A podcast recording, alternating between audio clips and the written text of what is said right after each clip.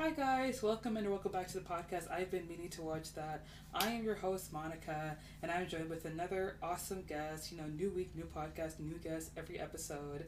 And this week I am joined by the awesome Jocelyn. You may know her from TikTok because she talks about a lot of like Sugar Method movies and TV shows. She talks about amazing new releases. So I'm gonna go ahead, pass off to her, and let her, you know, introduce herself. Hi, everybody. Um, I'm Joc from Joc's Watch List. Um, hopefully, you're following me on TikTok, um, but if you're not, go ahead and follow me on TikTok or Instagram. Um, but I just talk about all the TV shows and movies I watch.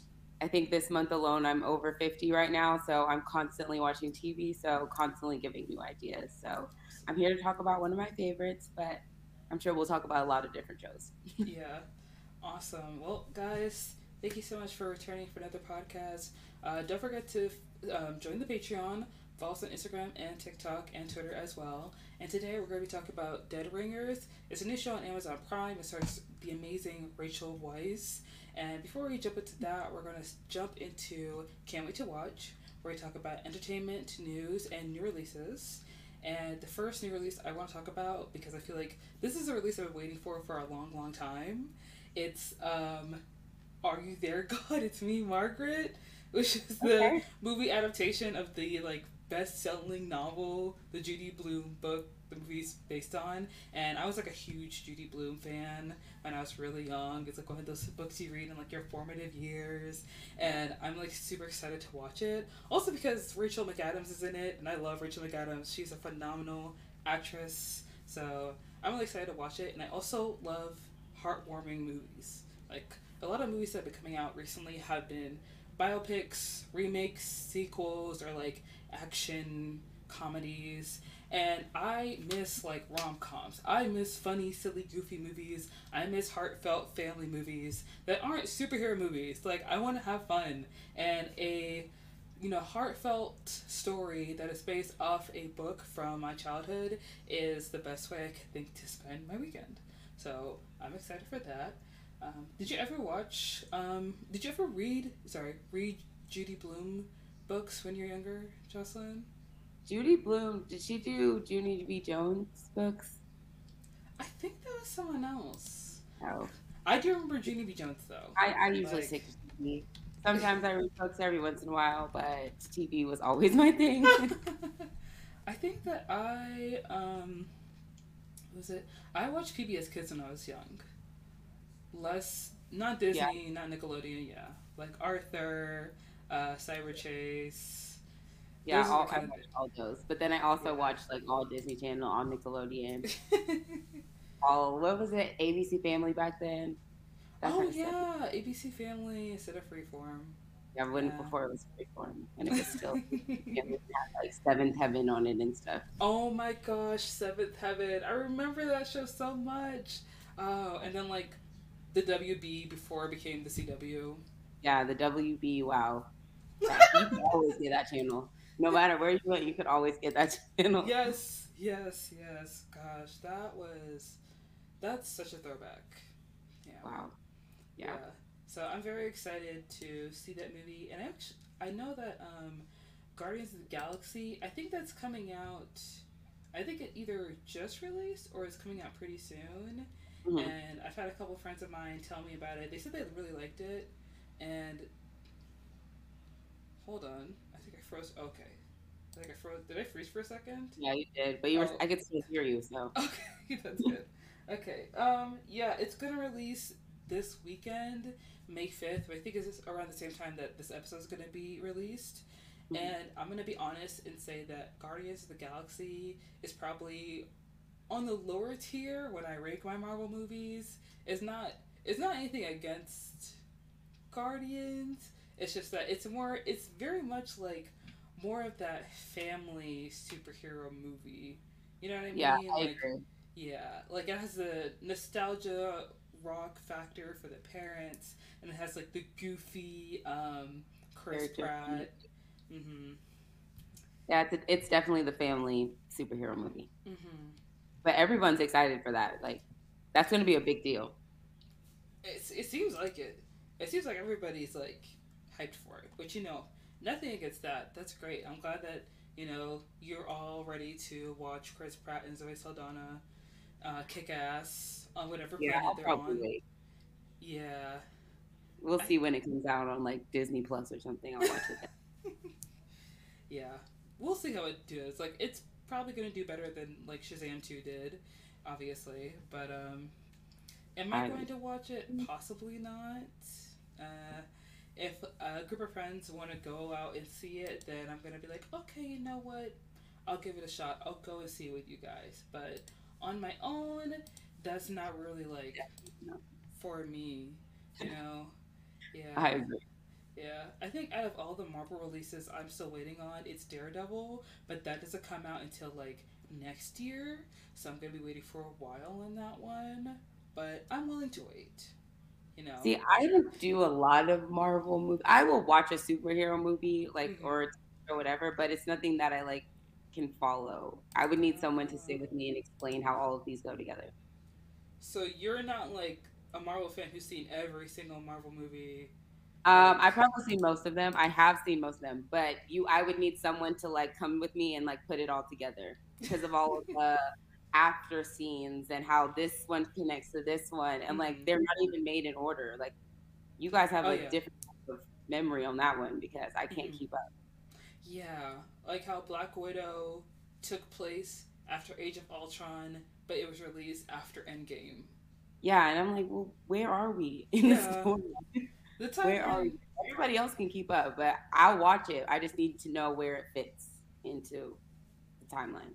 Yeah, the timeline is kind of messed up. Like um, Captain Marvel coming out after Infinity War to like give us context as to like the the end credit scene in Infinity War, but Captain Marvel is supposedly supposed to be placed before Captain America.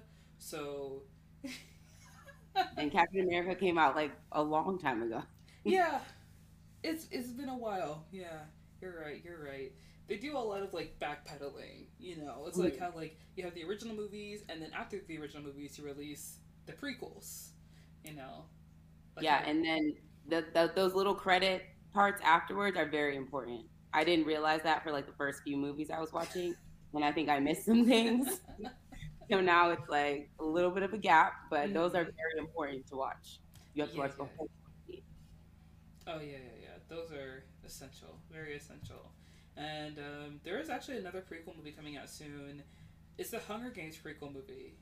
Um, yes, I'm very excited about that one. They just dropped the trailer for that last week. I wanna Yes, they did. I actually haven't seen the trailer yet. Um, I don't know why I don't watch trailers when they're on Twitter. I feel like no, I have to save it, but it's like no, just girl, it's just right there. Just watch it, you know. Um, They were so- talking about it on TikTok. That's how I found out. Well, I found out it was coming out, but then I someone was put, posting about it on TikTok that the Mhm. trailer had been released. So that's when I watched that, and it was good. I love the home. Oh my gosh, me too. I actually read the books like three times over. Those are books. I have read those ones. I did read those books. hmm exactly. They were good. I The feel- books are a little different than the movies, Mhm. Which is like also something I talk, look look at in TikTok. Apparently, like difference between books and movies and stuff. Mhm. Um, but that one is good, and I'm very much looking forward to this prequel. Yeah. Because I'm pretty sure it's gonna tie. It has to tie into the original somehow. Yeah, I mean, I think this prequel is pl- called "The Ballad of Songbirds and Snakes," hmm and I am interested in how the movie is gonna like you know play out, how well it does, and how it does connect to the original story that we know with Katniss. And I feel like this this like prequel, sequel, remake, you know, I'm gonna be okay with. Like I'm gonna let it live because the Hunger Games is a stellar franchise. You know, the series is good, the movies and the books, they're amazing. And Susan Collins has just been like laying low, not saying anything to upset to anybody. So you know what? If she wants to pop back up and get her coins because everyone else is, I'm gonna let it happen. That's Yeah, fine it might be good. It might be a good prequel. Yeah. And you know what? They have. Oh my gosh, what is her name? The girl from. Crap. Wow. Why am I blanking? No. She was in the musical. She's in Snow White. West Side Story. Crap, what's her name? Oh, I don't know. Actress Rachel. Zegler. Rachel Zegler. She's in it, and Hunter Schafer is also in it as well. Yes, So- I'm a fan. I am very excited to see it, and I also want Rachel Zegler to get a win. Just one. This is a good one for her to get a win though, because everybody's gonna go. It's the Hunger Games. We're all gonna go see it at Yeah. least. We're all gonna give it a chance. Yeah, of course. Like we're all gonna go out and just like show our support, show our love. Yeah, So, because that, that was that was a great. Well, that was four movies. They put in four movies. Yeah, yes. that was that was all four were good. They like were. you can watch all of them over and over again. Yeah. It's great. I love how in quarantine there's like a renaissance of people just rewatching like Hunger Games, Twilight, Glee, just like revisiting things they yeah. love. Yeah. I That's did what that. I love. Oh my gosh, yeah. Okay, there are a lot of new releases coming out this month. Fast X is coming out. Um, In the theaters or just on streaming services? I'm pretty sure it's in theaters. Oh yeah. Yeah. See, I've heard so like I know that on Netflix Queen Charlotte comes out next week. oh oh, yeah. I'm very excited about that because I'm a Bridgerton fan and I love that Queen Really? Charlotte own spinoff. Oh my gosh. Because I've been looking for someone to talk about Bridgerton with, and I do have a friend of mine that does like Bridgerton. And like, I watched the first season and I really loved it. I never got around to the second season because there was so much coming out at that time that it kind of like flew under my radar. Even though Mhm. everyone was like, everyone was obsessed with. Wow, I know his face and I know her face too. Sim- Simone Ashley? Simone Ashley? Is that her name? And then homie, man, I forgot his name too. And I recognized him from Doctor Who. And he was on this show that Phoebe Waller Bridge did called Crashing that I watched one time because it's on Netflix. hmm But I Are you talking about the guy from the first season, the brother, the older brother? the older brother? I don't know his name, but I know who you're talking. I can't remember the character's name Yeah, or the actor's name. Because don't they go in order? He's the one that starts with A. A- A- Andrew, Aaron, something like that. It has to be. It probably does start with an A. It might be Andrew. Andrew sounds right. I'm gonna look. Oh Now I need to know. Oh, I can't believe I don't remember it because I do love him as an actor. Like seeing him in Bridgerton made me so happy because he's one of those actors that I see in like random little things, and it's like, oh, it's that guy. I remember him. And seeing him in like Mhm. something as big as Bridgerton, it's like, yes, it's like finally. It's like you're not just in like one episode of Doctor Who. You're not just popping up in this show that no one else has seen that I randomly found Netflix and I'm obsessed with. Like he's there, you know. Yeah, His name's Anthony. That's what it is. Anthony, Yes. I'm like, it starts with an A. I'm sure it starts with an Yes. I feel like the word, I feel like the name Anthony just like went in one ear and out the other for me, and I was like, wait a minute, no, maybe it is Andrew. That sounds close enough where I can like pretend like it is, but yeah, Anthony. I I actually don't know because I saw the trailer for Queen Charlotte. I think when it was first announced a while ago. So it's Mm, been a some time. while ago. Yes. Been uh, they've they've waited on that like over a year. Yeah. It's kind of weird. Like, Netflix has been pushing off a lot of things I've seen. Like, there's a show called They Clone Tyrone with John Boyega, Jamie Foxx, and. Oh my gosh, wow. I forget everyone's name. She plays Monica Rambeau. I I hate that I don't remember her name because I've been a fan of her for so long. But that I- show, it was supposed to come out the beginning of this year. They cloned Tyrone, and they pushed it out to jo- June. And I yeah, I did. I remember that. I remember reading that that was coming out because one of my on one of my resources that I look up. But yeah, mm-hmm. it definitely hasn't, and we're about halfway there. So Yeah. Like, but a lot of people have been like pushing back series or dropping shows or you know I don't know what's going on, but HBO Max did something similar where they just dropped a bunch of TV shows. Decided Yeah. they weren't them or starting to like spread them out a little longer. mhm. I think Starz is also trying to spread out shows a little longer. But I think it's just because like that way you have viewership like year long, year year long, right? Because like I'm not just watching it from the summertime when my show comes on. I'm watching it like June, July. Now I gotta watch every month. So Mhm. we'll see. I I do know that a lot of shows um, weren't greenlit for their next season uh, due to like the writer's strike that's going on right now. Mm-hmm. I know there was like a story that's kind of been like circulating on my uh, Twitter feed of this guy. He was a writer on The Bear, and he talked about how like he was not paid well um, through WGA. I believe that's who he was um, uh, um, hired through. Like that's his like union. And basically, he had to like rent a suit to go to the Emmys and a tie. And right now, because he doesn't have a job, he's looking for like openings at movie theaters to try and like keep a job, at least close in this industry. So I know that a lot of shows that could be why there have been a lot of shows being like canceled, like pushed off due to the fact that like they don't have enough writers, or like they don't know how Hollywood's to survive this writer strike, or what's to happen um, following this. But um, They Clone Tyrone, I think, I think they've been pushing it off like way before the writer's strike. But I know any recent cancellations are attributed to the writer's strike that's going on right now. You know. Wow, I need to start following that a little bit more. I did hear about it, but mm-hmm. I haven't really had any updates on that. Um, I've just been seeing some stuff on Twitter. I do know that one of the writers in Abbott Elementary has been like the most outspoken person following it, and she's talked about how like the showrunner, like Quinta, she's great. Like obviously she wants to advocate for her writers, but ultimately it's like the union. You know, it's the the union, the agencies that they work with, and because you don't really get residuals with streaming platforms, and because they don't really like air shows on like TV like they did like um, you know Friends or how you would watch like Meet the Browns at BET. like yeah, the writers get paid for those. Yeah, that is true. They're not really getting that same. I didn't know they didn't get residuals. That's interesting to learn. Um, but you're right. They don't just like play TV shows mm-hmm. like they used to, like they do old shows. Mm-hmm. Yeah, and a lot of streaming services are not making as much money as they think they are, or like not making as much money as it seems. You know, I feel like a lot of people, um, you see someone who's a writer on a show and you think, oh, they're rich. You know, they're mm-hmm. making big bucks. But not everybody is. Like, not everybody is Adam McKay, you know, writing on Succession. You know, they're not millionaires. So. Yeah.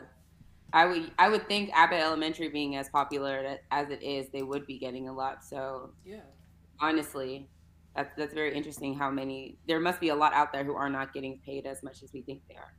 Yeah, I I think that maybe um, the first shows that will really suffer from it will be like morning shows, talk shows, and then possibly like late night shows, because mm-hmm. they really do depend on the writers to like get their monologue, get their jokes, mm-hmm. you know, find ideas for games to play with the guest. So if you have a writer strike going on and you lose like half your staff because they want to get paid better, then you know, what are you gonna do? Do you know why they don't want to pay? I feel like it's just the same thing with a lot. I feel like it's just the same thing you deal with in any job. You know, people want to be paid more for the work that they're doing and all the mm-hmm. effort they're putting in, and they just don't want to pay them. You know, like yeah. unions in Hollywood have always had this problem, whether it was people who were like PAs on set and the crew working background.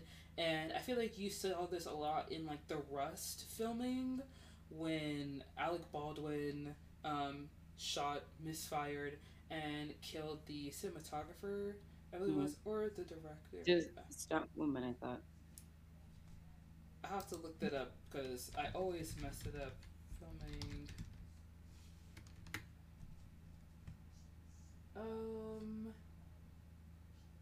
Okay, it was a cinematographer, Halyna Hutchins. Right basically what had happened was that the gun was like loaded with live bullets and it misfired or Alec Baldwin shot him and currently there's a lot of like legal litigation going on around this whether charges mm-hmm. are dropped against him or not if he's going to get charged with something or not and when they were doing an investigation they realized that a lot of the things behind the filming was rushed people didn't have enough time to set up people who are working on set didn't have enough time to have breaks and all these other things that are just due to like the working conditions that have um, been taking place on filming sets following covid you know people are trying to be safe and with masks and maybe there's less crew on set that there used to be pre-covid and mm-hmm. they're trying to be sure that everyone's safe, but there aren't enough people double checking things to make sure that everything goes well, so things fall through the crack. And there's also been a crisis on a lot of shows where showrunners are not simply showrunners, they're directors, they're writers. They have to step in, they have to sometimes manhandle the camera sometimes because people are leaving because they don't get paid enough. They're spending too much time on set and then get sick, and you can't work from home on a movie set. And mm-hmm. getting a job in the film industry is so feeble. Like, you lose your job as a PA, they'll easily replace you. You can't come back you just have to try and find another job. And most of the people who work in the film industry, they know each other through like Facebook groups and stuff. But if you get someone a job on a set working at Netflix, you get sick, you leave. Netflix is going to hire the next person who wants to work on set. Like that's simply it. You really can't just like check back in at your job. You're not working at Wendy's. You're not working yeah. at Publix. Make like, it easier. Yeah. There's a lot of turnover in the film industry. So I feel like it came down from like set crew and now showrunners having problems like being able to like manage and just like delegate and like have direction in their like on their show but then taking on six jobs at once. And like a showrunner is kind of like i would say pretty broad title but still you shouldn't have to like take on like all these other jobs because people are just kind of like i don't want to say job hunting but the film industry and finding jobs is not as stable it was never really that stable, but I think after COVID, it became a little less stable. And now with writers, um, it's not getting that much easier. And it honestly just comes down to like the people who are in charge. You know, the people who are signing the checks, um, in charge of the budget, the people who are in charge of these unions, these writer unions, and making sure they get paid their fair due, or finding out ways to fairly compensate these writers so they can continue to do things you love. Because if you work so hard to work in this industry where people are making millions of dollars off your work, and you see these streaming sites making all these money off of these shows that you are creating, and these actors making money off of the words that you feed unto them, you want to get paid your fair due. And if you're not getting paid your fair due, eventually you're going to say something about it. You know what I mean? Yeah. yeah. So it's really 100%. just and a lot of these shows are doing really well. Like they boast yeah. about how much they're spending on all these episodes, and yet you don't have any money to pay your writers. It doesn't add up. So yeah, exactly. Like there have been a lot of tweets um, from people because like Succession is currently in its last season, and mm. I think a lot of the episodes have been pretty good. I haven't watched it because I'm just gonna wait till it ends and like watch it all the way through. But you know, people have been sharing clips of you know recent episodes of Succession and you know, there have been writers just saying, "Hey, the person who worked on this show, they may be like living in a two bedroom apartment, or like the person who worked on the show did not make as much money off the show." Like, if you love these shows that you're watching, if you want to keep seeing these same shows being made, then you need to support us in a writer strike. Like this happened before in like 2007 to 2008, with the same writer strike, and I think that went on for like not even like a year. It was from November 2007 to February 2008 but it was still a pretty long time. Mm-hmm. I remember that one. Yeah. a lot of stuff went off TV. That one. I remember when that writer strike. I didn't even realize that writer strike was happening. The only time I really like truly recognized it was happening was because I was watching Supernatural, and like it was in the time where seasons had like 20 22 23 episodes mm-hmm. in the mm-hmm. season and their third season had 16 episodes and i was like what's going on here? Where's the where's the rest of the stuff? Like, where's the rest of the episode? And they just kind of like ended it pretty abruptly. So. Yeah, I think the same thing happened to Girlfriends. I think that's when Girlfriends went off the air. It was like they just ended it because of the writer's strike. Like, there was they had like seven seasons, I believe, and then mm. writer's strike hit, and never, we never got another one. Oh wow, I didn't know that. Dang. Yeah. It's actually been a long time since I've watched Girlfriends. Oh, you should watch it. It's good. It's actually good. I watched it again maybe last year or two years ago. Mm-hmm. It's still good. Yeah. Okay, that's awesome. Okay. Um, were there any other uh, were there any other new releases, or are there any, is there any like Hollywood news that you'd like to talk about before we jump into um, Dead Ringers? The only other show that I was just that I just found out was coming out was that they're doing this remake of Zoey 101 called Zoey 102. and they're gonna have a lot of the same main characters. Like Jamie Lynn Spears is gonna be in it. Um, Wow. I think Chase and like I'm pretty sure they have most. I think like Quinn is gonna be in it again. A lot of people are actually gonna be in it, so I'm kind of excited to see what that's gonna look like. It's supposed to surround a wedding, and I think it might be Chase, not Chase, uh, Zoey and I can't remember the other guy's name right now, but yeah, we're we're getting a Zoey 102. Oh my gosh. I just. It's getting a spin off movie. Oh my Mhm. gosh. And I already. Wait. Is Zoey gonna be in it? Mm-hmm. Okay. Oh, right. Jamie Lynn Spears plays Zoey. Oh. I don't know why I thought. When I hear Zoey 101, sometimes I think of like. Hilary Duff. Oh, I don't know why that is. I don't know why that is. I used to confuse those shows even when I was younger. Like I wouldn't it mind a was- Lizzie McGuire one. Oh yeah. definitely. I wouldn't mind that either, but I can't wait for the Zoey 102. oh my I god. thought it's gonna be good. I don't know if it would be good, but I don't know if Zoey 101 would hit the same in 2023, but I'm gonna watch it. Yeah, I feel like if I iCarly can be good, this one could as well. Yeah, You just give it a shot. might feel good to watch. Yeah. You know, it's always fun to see like your favorite shows just come back one more time, just for nostalgia's sake. You know. Mhm. I love that. Okay, awesome. Well, that's basically just gonna wrap up. Uh, can't wait to watch, and we're gonna jump in talking about Dead Ringers, which is a show that we are covering this podcast. Dead Ringers is an awesome new show on Amazon Prime. It's basically a remake off of the David Cronenberg film with the same name, which starred Jeremy Irons. And the remake in 2023 is an Amazon Prime show starring Rachel Weisz, who a lot of you may know from things like no i I- literally was like what's that movie she was in with rachel mcadams oh, disobedient. disobedience i just saw that on netflix today i was like i have to watch that later Yeah, that's a good one. I feel like no one really talks about that movie, but I remember seeing that and being like, "This is a great movie. it's an amazing movie Where have I been? It's phenomenal. Also, the favorite. She was amazing in the favorite as well. Yes. So this show basically follows two twins, Beverly and Elliot. The same names, I believe, they were used in the movie, mm-hmm. right? Yeah, in the original movie, they Yeah. say names. It's so weird to like. It was weird doing the research for the movie and for the original film because they have the same names. So I was Mhm. trying to be like, let me not mess up my notes and get my wires crossed because I was just like, let me just do a little bit of like, let me just try and keep everything clean, you know, so I Yeah. have everything like together. And The movie was with two men, yes, but this one was twin women. Okay, yeah, yeah, yeah. but they have the same names. They were still Beverly and Elliot, regardless. So Beverly and Elliot Mantle, they are a pair of famous gynecologists, and they want to open up a birthing center to you know change the way women give birth. Elliot, she is a little bit more dangerous. She has less boundaries. She's a little out there. She's like kind of a cokehead, but you know she's fun, and we like her. We like her confidence. And Beverly, she is you know obviously type A. Um, stick to the script, pulls her hair back, she is very focused on creating a state of the art facility that helps change the way women give birth. Something that is more empowering to listen to women and help them and focus on their health so they can bring, you know, their new children into the world. And they are two sides of the same coin.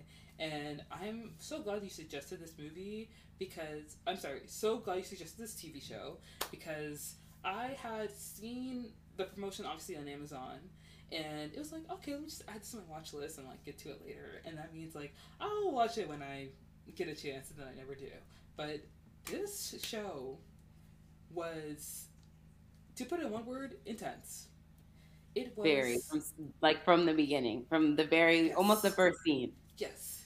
It is a lot because you talk about like birthing and pregnancy in obviously movies and television I, this is the only show where i've seen birth happen the only All one. all types of ways. Mm. Wow, there's a lot going on. Like, and I, you know, I I love the fact that this is a show that is female led, female written, created, and it does not hold back on the gore, the horror, and like the kind of I don't know whatever other word to use, but like violence behind like giving birth because I think a Mhm. lot of people describe it as like a beautiful, harmonious, amazing rite of passage in a woman's life, and you're watching these women like cry and just like you know Go through everything. go through everything in this show. And I feel like it taught me a lot about giving birth, you know, because the amount of women that I saw, like the characters who had postpartum depression, I was like, I need to do some research because everybody is sad in this show. I don't even figure what's going on. And I realized that, like, what I learned is that one in seven women who give birth, they will have postpartum depression after they give birth. I was like, this is a lot more common than people talk about it.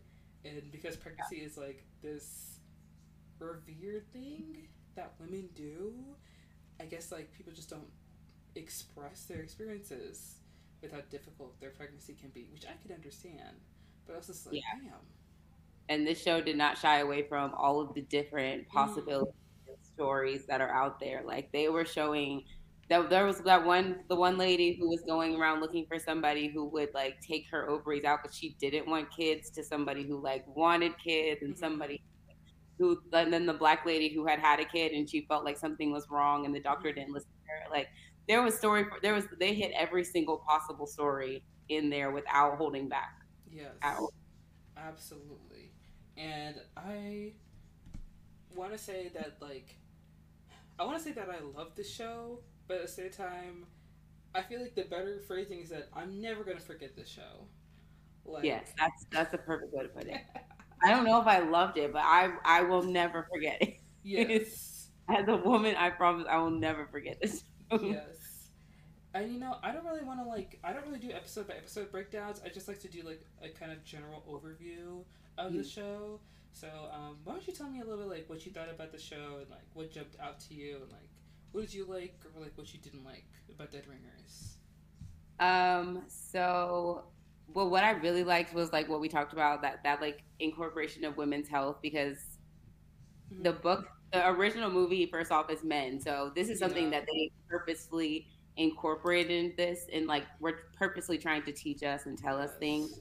I feel like that little snippet about J. Marion Sims, like I had no idea who that was, and I went on a whole like rabbit hole of research because who knew? Like who knew that that was a thing? Um, but what didn't I like? It was it was very graphic. Like there was no warning on on how graphic it was. So when I did my review on TikTok, I was like, just so you guys know, like they're absolutely not holding back. Like Yeah. you are going to see everything. I didn't even know you could still you could put that on TV well, yet, it's but I, Amazon. It's streaming, so they're a Yeah. little more lax. You know. Yeah. So like you you will see it all. But Um, they were trying really hard to teach you something, and I feel like a lot of times that conversation is like played out as like this beautiful experience, but like that's a lot. yeah. There's a lot that happens, hmm and a lot that can happen. Right, a lot that can happen, and I really did feel for um, Beverly and uh, Lena. I believe that was the woman who like kept coming back, but she kept having miscarriages. Mhm. You know, and she even like went to their birthing center to like try like have a baby, and it didn't Yeah. work out. And I truly like felt for her because I know that miscarriages are common, but her kind of like bluntness on how she felt like something was wrong with her it's just like oh no there isn't anything wrong with you and i appreciate like beverly is someone who's warm and compassionate and obviously that's why she wants the re- the center so badly because she Mhm. does want to help women and the way they give birth and she does want to offer people the opportunity to give birth in a safe environment where they feel like they are heard and they're listened to and they're not ignored and they're not scared and they don't feel like you know um, they don't feel like they're in a bad place like Yeah. She genuinely recognized the problem and was trying to do something. Mhm. I like that. I like that she is genuine in her Mhm.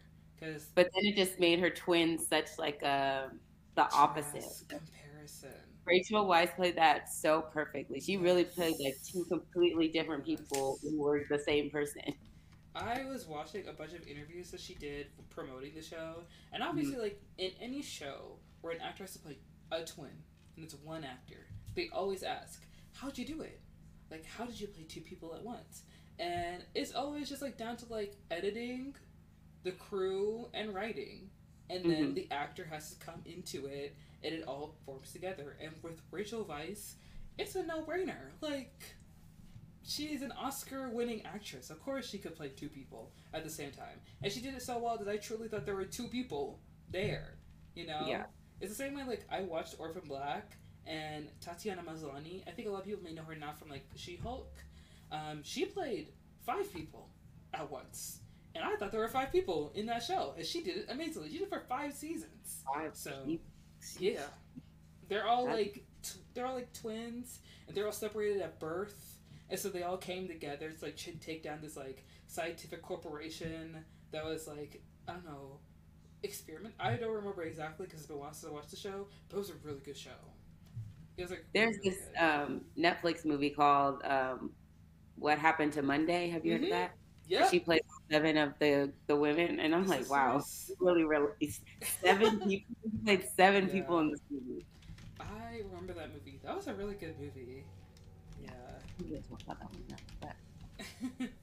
Nice hidden gem there. But I appreciate it in this one because I have seen other ones where people play twins and I'm a little confused about who is who. But I like that the whole time when Beverly was Beverly, her hair was up and Elliot's hair was down. So I could always keep that in mind.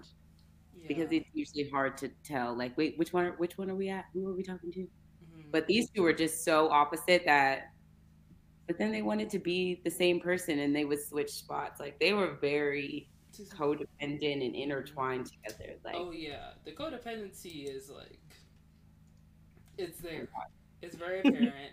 and I think there's also a scene where Rachel Weisz she had her hair down and of course her body her body double also had their hair down.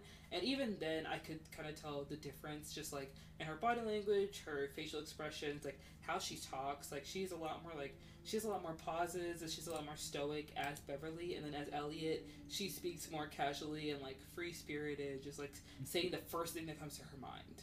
So yeah.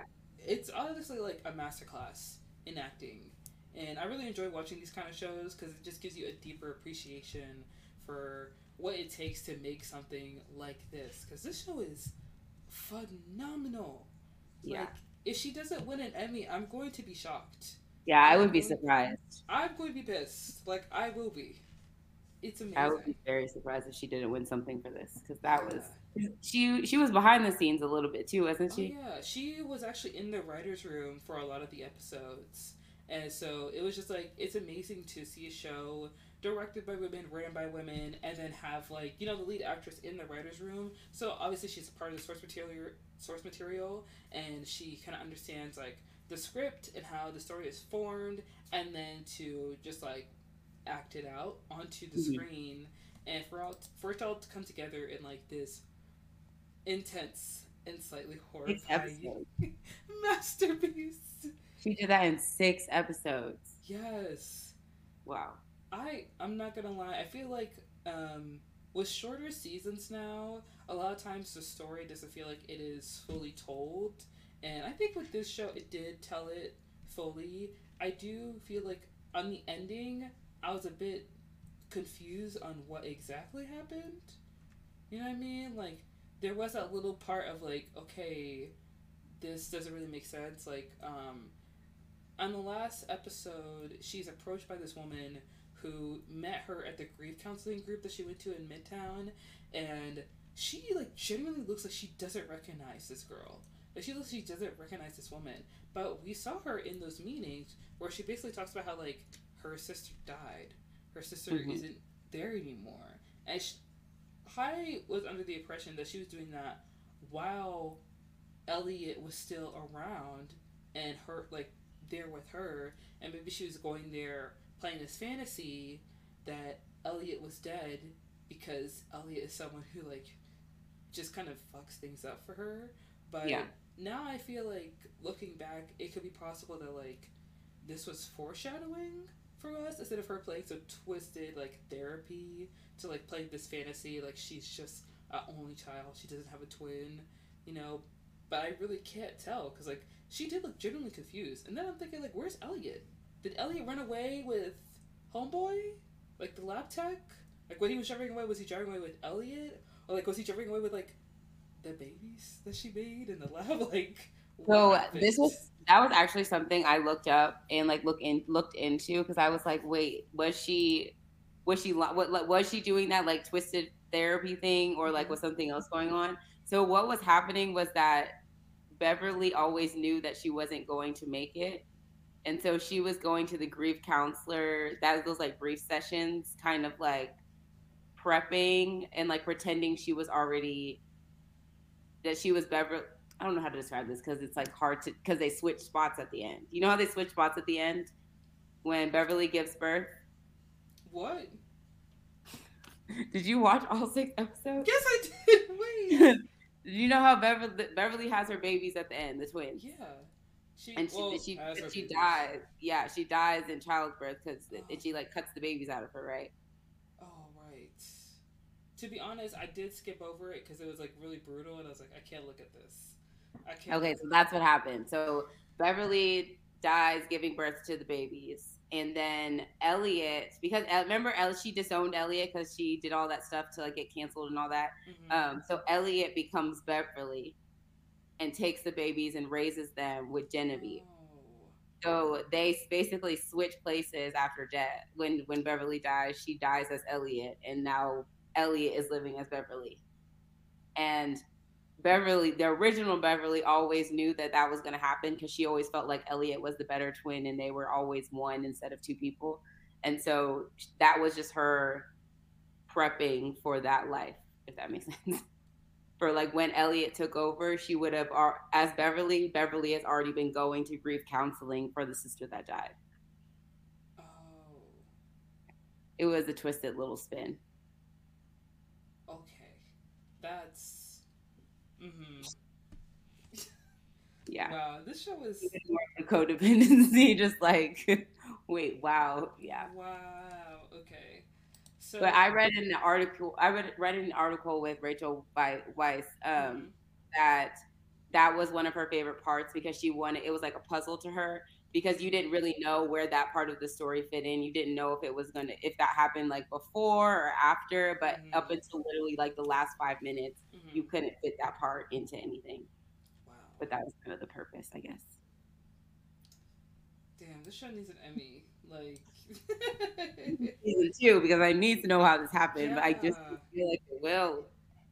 Even like watching like cast interviews and like learning how they like put this show together and um seeing Rachel Weisz talk um, about this show, it's so amazing to me because obviously it's like about birthing and things of that nature, and it really does bring up like really interesting um, topics.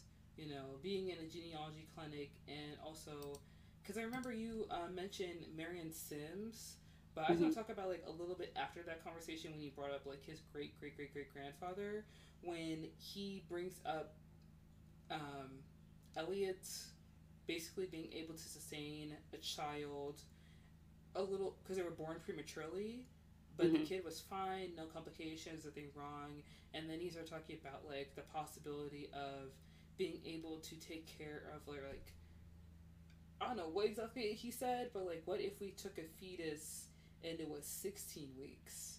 You know like exploring that possibility and then exploring the possibility of what a viable life is and then bringing up the conversation of like abortion and things like that. And like they didn't go that deeply into that in terms of the show um, but that is an interesting conversation to have. But i feel like the show does that a few times where they'll bring up an interesting question or query or scenario and it doesn't dive too deep into it because the show isn't it's it's a science based show, obviously, and they did speak with doctors and the gynecologists and like um, people on the cutting edge of science and technology to kind of get an mm-hmm. understanding of like what the rich people would be like and what they should show in the show and what's most realistic when it comes to giving birth so that they can get their facts right. But you know, mm-hmm. it doesn't get too deep into it, so we don't get into like the movie science mumble jumble that movies do, where mm-hmm. it's like. Mm, that doesn't sound like a real like. Right, that could element. be a made up word, but okay. like that's a little made up, you know. But um, I did want to talk about the Marion Sims uh, thing because I have like I feel like because I've been on TikTok for so long, I have like that general uh, knowledge of like Black history is a lot deeper than slavery that people think it is, and there's a lot more to it. And mm-hmm. Uh, being on social media and seeing people share their experiences, especially like Black women going to the doctor and not being heard or not being believed, and like also I remember Serena Williams, she did an interview where she talked about how, like, when she gave birth to Olympia, she had a blood clot and she was in pain, but no one was listening to her. No one really believed her. And it's terrible when that happens because, like, Serena Williams is, like, A list, top tier, well known celebrity. Like, even though she is, like, at the top of her game in the sport that she plays, that doesn't mean that she doesn't feel pain or doesn't mean that she is averse to feeling pain. And I feel like one thing that I've learned, especially after like that conversation they had in the show with that creepy Marion guy, in doing mm-hmm. the research, I figured out like you know Dr. Marion Sims, he was called the father of modern gynecology, and he conducted surgical experiments on enslaved black women. And the story he told, he kind of like brushed over it, glossed it over, like kind of polished it up in the way that American history does. Like, oh, you know, the Pilgrims and the Indians, they became friends and they mm. had corn and turkey at the Thanksgiving dinner when that's not what happened at all at Thanksgiving. No. And so, of course, the actual story is that there's a 17 year old woman named Anarcha who is enslaved. And these surgeries were forced upon her without anesthesia, even though that was available at the time. And 30. She had like over 30 procedures with no anesthesia, nothing. Mm-hmm. And I think like, it went on for a long time, like those mm-hmm. procedures on her body, and them building like the basis of gynecology off of the, you know, exploitation and mistreatment of her body, is something that um, is not talked about a lot in history, and then it translates into modern day history where black women go to the doctor and you know they're hurt and they need help and people don't listen to them or give them the correct care that they need and it's awful because there are stereotypes affected by like there are stereotypes according to like our behavior and like the decisions we make and like healthcare providers have like implicit biases against us and oftentimes that results in worse outcomes like we saw with the black mother you know mm-hmm. who was in the yeah. hospital bed and it's so heartbreaking to see that and it's it's great to kind of like have those stories in this show so it gives like the intersectional lens and mm-hmm. feel mm-hmm. for the show so we can see like you know see all sides but you can also see like the side of the marions and the rebeccas that's the woman with the glasses name right mm-hmm. Like, the rich lady who was giving all the money yeah mm-hmm.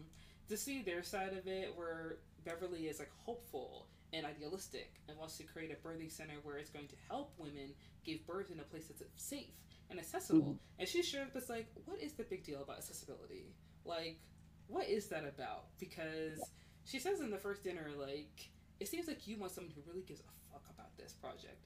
And I just want to know how this translates to dollars and my bottom line. You know? Mm-hmm. And of course, Elliot. All she's concerned about how is this going to make money? Yeah, basically. And of course, Elliot is like down for that. Like she is like, okay, I mean, I can help you make money. And Beverly is obviously the opposite of that, hoping to help people and change the world. But I like that the show is like hopeful, idealistic, but also like brutal, gory, and honest with its audience. Yeah, which is like how you would describe the twins. And somehow they're supposed to come together and like meet in the middle yeah. which I think is like the point you're getting off both sides of that. Yeah, absolutely. And I I like that part of the show. Like I feel like that's really great. But of course there are like it's not every show is gonna be perfect. You know mm-hmm. what I mean? Like Genevieve, I really appreciate her character and I love her, but I do think she was like underwritten. I agree. She was kind of just there. Yes for the most part. She didn't add too much. To it. Yeah. And I thought she could have done more, especially because they were just so codependent. I felt like there could have been more written about her in there. Mm-hmm. But I guess it wasn't the point of it. So I, I guess. feel like she could have been utilized a little bit more. Um, yeah, I know that the show is about the twins, and obviously it's based off of like the movie um, of the same name. And you know, there was Claire in the film that the twins was like kind of sharing until Beverly was, until Claire was like, I just want to be with Beverly, like no one else, just Beverly, because she had the emotional bond to Beverly. And um, Genevieve being named after the actress who played Claire in the original movie, simply just wanting to be with Beverly and wanting to have a family with them was really wonderful and great. But it's also the trope I'm seeing a lot of of like the black love interest brought there to sow drama, brought there to cause problems. They're actually causing problems because they're just there. They're just a love interest. They don't really Yeah. like kind of do- being placed in and out where ne- necessary. hmm just adding to the plot and also adding to the cast. Yeah, that's what it felt like. Yeah. I honestly felt like it was like an add to the cast because I don't think in off the top of my head I don't know anybody else in that movie, in that TV show that was black. But Silas, yeah, but he was in two Yeah. episodes. yeah. Mhm. But I, I agree. I feel like her part could have been written a little bit more into what was going on, rather, especially because at the end, then she just showed up again after she had left. But when like Beverly, Bev, new Beverly came, um, she was like raising the babies with Genevieve, and I was like, well, I was kind of randomly pulled, but okay. Mhm. Left. But- I feel like Genevieve would have picked up on the fact that that's Elliot. Yeah, that's one thing. That's also the thing. They she didn't want to share Beverly, but they were sharing her, and Mhm. she didn't know. And when she did find out, like obviously she didn't like it. I feel like I wish Beverly They didn't her stop. the They never stopped doing it, even when she found out. Yeah. So she was really in a relationship with both of them the whole time. Wait. Okay. But I thought they stopped sharing her after Beverly went to the hotel with her, Yeah. right? Mm, yes. Yeah. But then they, but they would switch spots still. Remember, I think, I, I think the party that they went to was after that, where like Beverly, Elliot went for Beverly, but like Genevieve happened to be her date, and Genevieve noticed. I think that's what happened. The party. Oh no, I think that was Beverly. Was it? Now we're confused. I know. Now we don't know which one is which. Not the guys, dude. No. she was back with. She was really with Elliot, and she didn't even know. I She didn't even know she was with Elliot at the end. She thought she was Beverly. those are one of those like little details that like I kind of harp on, and the show like the writers probably like, don't think too deep about it. Okay, the show's over. Leave it alone. It's just a TV show, guys. But like, I thought about this. Like, what happened? No, no, no, no, no, no. Don't think too deeply into it. Damn, like let it be. Yeah. I probably should watch it again. I could watch it. I feel like I would pick up on some stuff. I feel like I Second can't watch time. that again. the first watch was enough. it was graphic. It was, a, Mm. it was a lot. It literally in the first like five seconds, you're like, "Oh my goodness, what's going to happen?"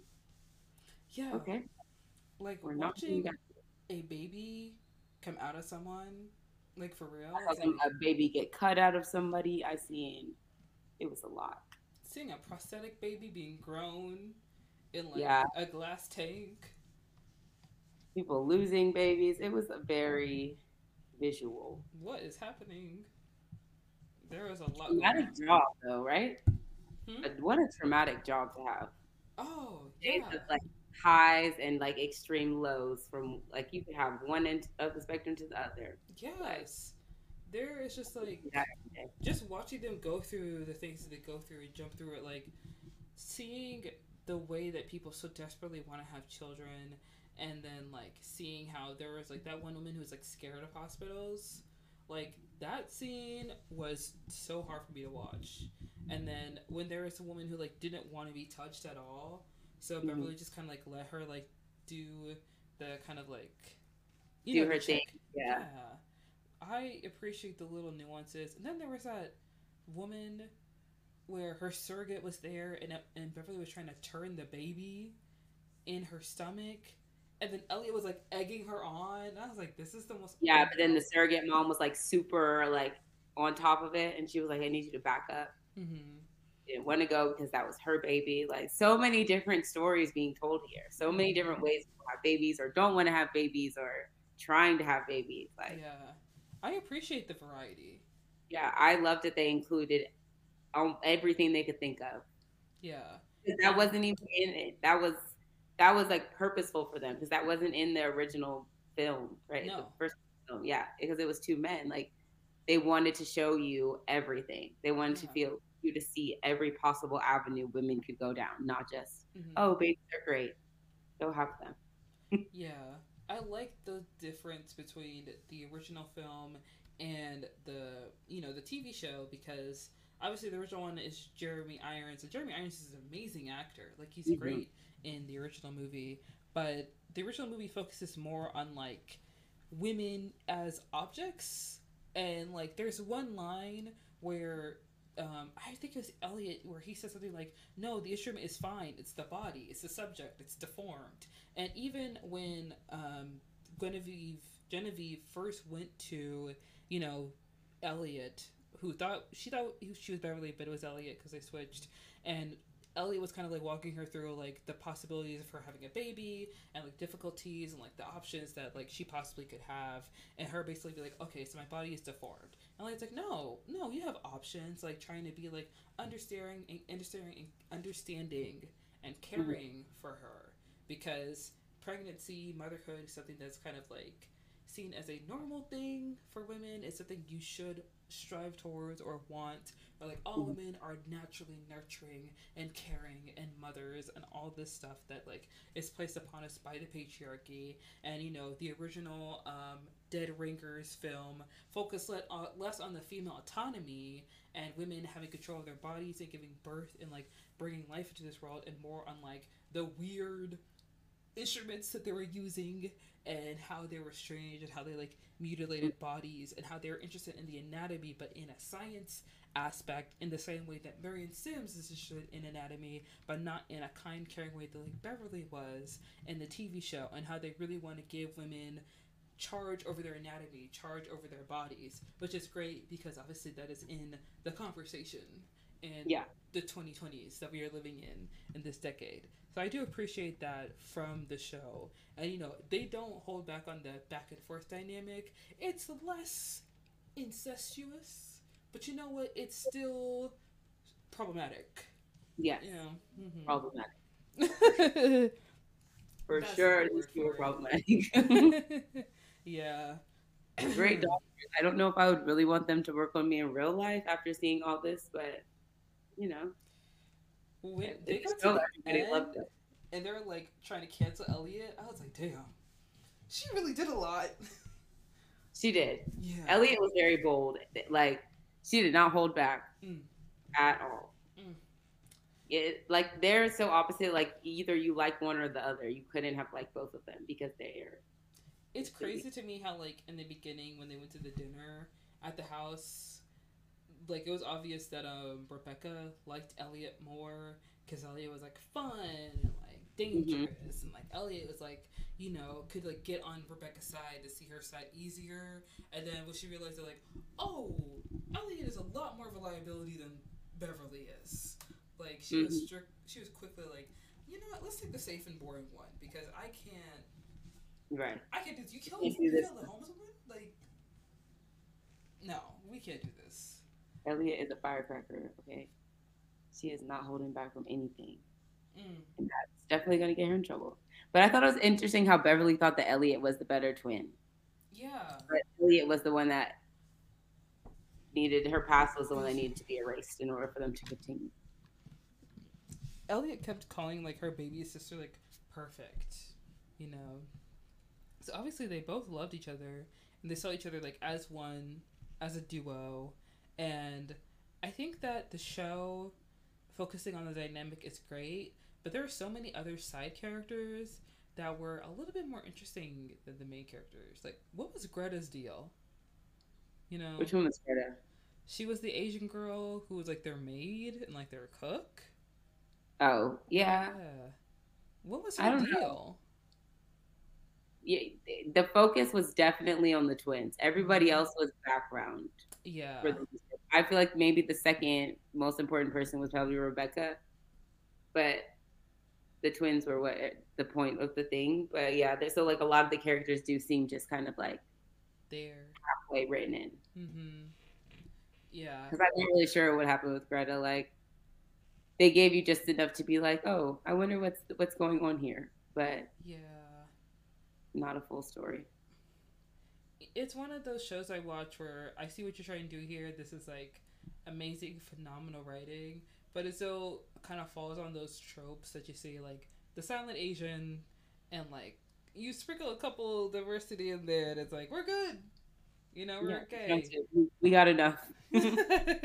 like you bring in Silas, who's gonna like bring up the obvious implications of race of like these two white women wanting to play savior, white savior, to have a birthing center in the middle of Alabama, where yes, it is like ranked six in the maternal mortality rates. Obviously, you do need a birthing center there, but also like, oh yeah, go down there and like save the poor black folk, you know, who are obviously dying under the system of the medical um, field that doesn't listen to black people, but it's still that thing of like, mm, okay.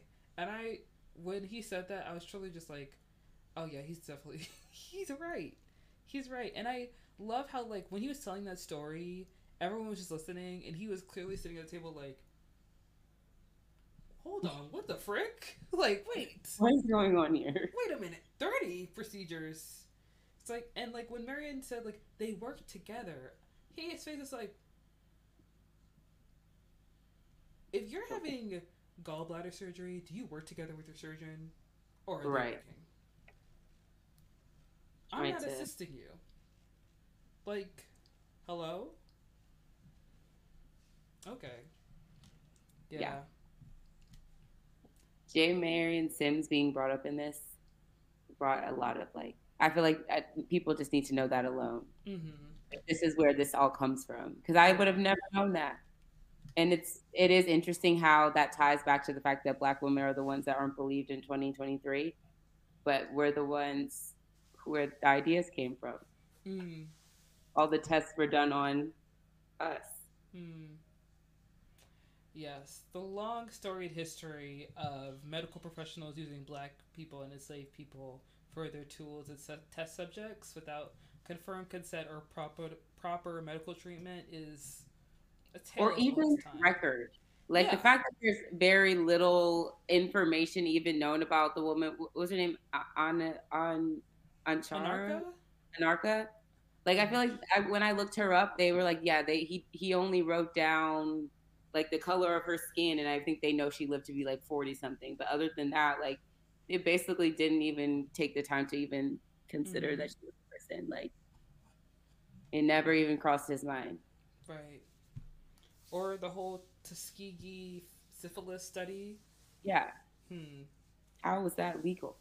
How would how did we how? think that this was gonna just fly? Yeah. Or that we could just be the test. Mm-hmm. And I feel like you kind of saw that a little bit in the show when um, Elliot brought up the procedure where she could push off menopause.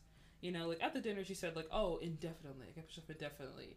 And then she said, you know, this young woman, since she came in early in 24, when she gets older, we could push off menopause for her for like 20 years. And then the older woman asked like, "What about me?" She's like, "Oh, for you it's like five years." And she said like, "Oh, well, that's not fair." She's like, "Well, you know, we're making um, strides to like make this more possible to like push it off a little bit longer." And then she straight up was like, "What if you put her tissue in me?" And she was like, well, that's one of the things we are going to study here at the center. And I immediately thought of like Get Out. I was like, why are you trying to take somebody else's funny parts? Like, I don't think it works like that. Ooh, it's like let me farm your tissue so that it can benefit me. And right. if you have that same problem when you're older, I mean, screw you because I'm gonna be dead by then. So who really cares? Like, but what happens if I pay her enough money to do this? Right. I have enough money. Can I do it? the the the um adding in of like the wealthy and the conversations they were having i felt like that was important that was yeah it was kind of like a little sprinkle on top right like mm-hmm. this is how the rich people would talk about this I not remember concerned about accessibility. We're concerned how much would it cost me to look younger. exactly. That's the first thing that they thought of. one of the uh, interviews I watched with the creator and Rachel Weisz, and also um, the actress played Genevieve. I think her name is like uh, Brittany, I believe. Um, Mm-hmm. They said they were talking to like people on the cutting edge of like science and technology, and one person said that one thing that they want to take care of in their child's lifetime, which I guess this is like in this generation or Mhm. whatever it is, this millennia, they want to find. They said that, like we in our children's generation, in our children's lifetime, we will find the cure to death. And I was like, girl, that is? Yeah. The fact that you phrase it like that, the cure to death, as in.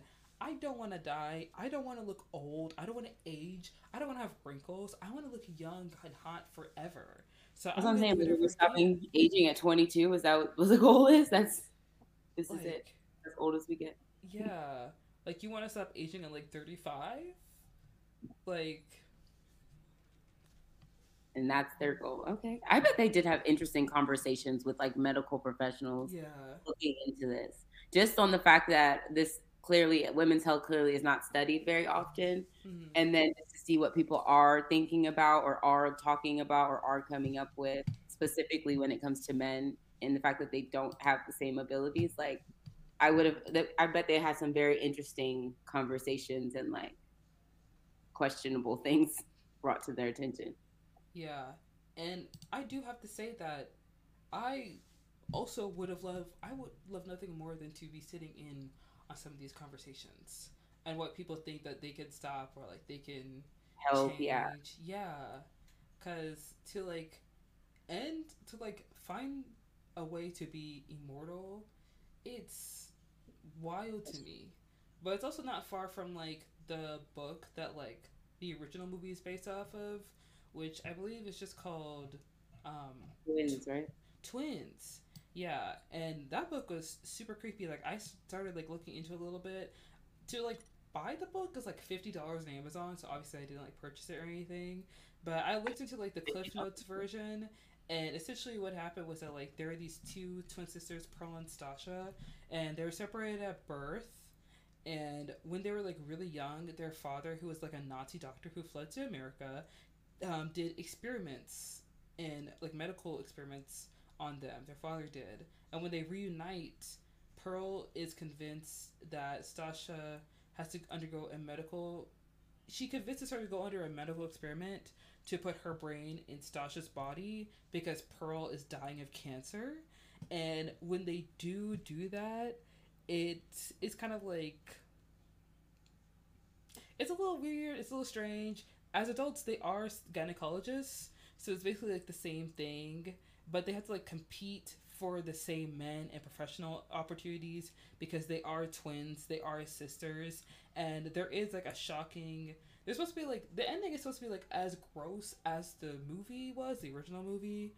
Um, but you know, it's just another kind of form of media that explores like identity, body image, the ethics behind medical experimentation Mhm. uh, on oneself and on other people.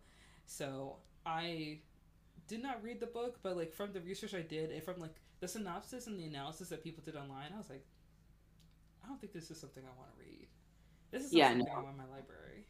Definitely not. Especially if it came out based off that TV series. I don't know if I'm pretty sure books are a little bit more like descriptive.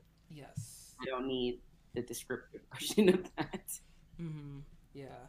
And David Cronenberg, he was like a horror director. And a lot of his films are kind of based off like the human condition and just like it's not uncommon for his films to be like super creepy Mhm. and like super weird. So for him to do Dead Ringers is like right up his alley. And to have a show that is just like unhinged the way that the movie is and it to be female led, I kind of love it because uh, a lot of times, like when it comes to projects that are female led, I don't want like safe things. I don't want like don't give The me love that- stories or yeah. yeah. Don't give me that comfort shit anymore. We're pushing the envelope, you know. We're making do things happen. different. Yeah. new. more things like Dead Ringers and Swarm. Like I want that now. I want like things like that, and also like I want things that are embarrassing and gross, like Fleabag. Like give me like give me women's wrongs. You know what I mean? We support women's wrongs here. Okay. Both. We want all the stories. I want good and bad. I want Yeah. everything in between. Exactly.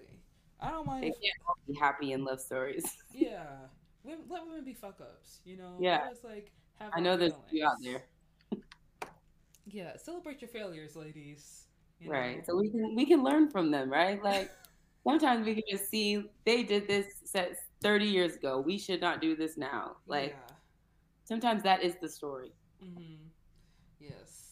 Overall, I feel like I would love to recommend this show to um, maybe people I know, but I also fear that if I recommend this to someone, they're gonna come back to me and be like, "Manika, what the fuck are you into?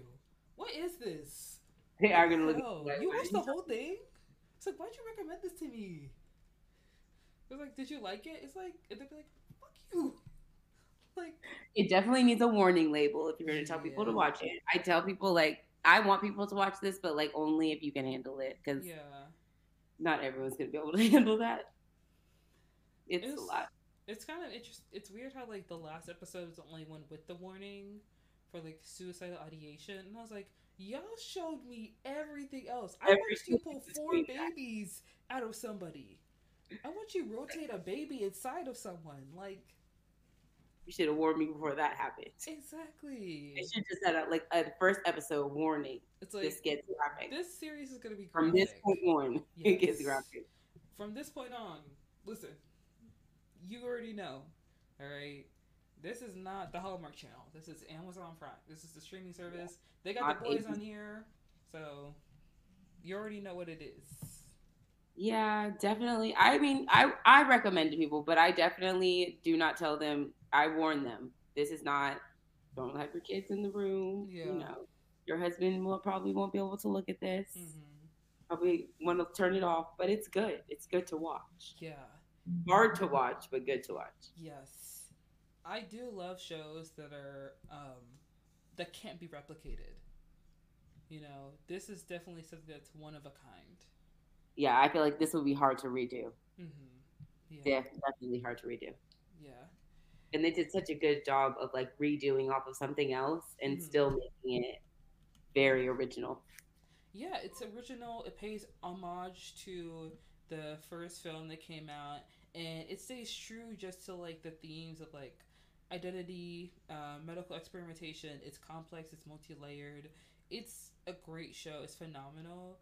Um, I do wish that like there was like a little bit more we could have learned about Genevieve. You know, she just kind of felt like kind of placed there and also Silas just like kind of like bring brought in because that's the thing that's another thing I don't like. This happens sometimes when I watch shows where it's a mainly white cast. They will Mhm. bring in a character of color to be like the outside conscious for the characters. In the same way that like Beverly literally sees a black woman in a random room like a ghost just wandering around this mansion. I'm like, did she haunt everyone else in this house? It just didn't Or work. just her. Is it just are you the only one seeing her? Okay. Who's this lady? That's true. What?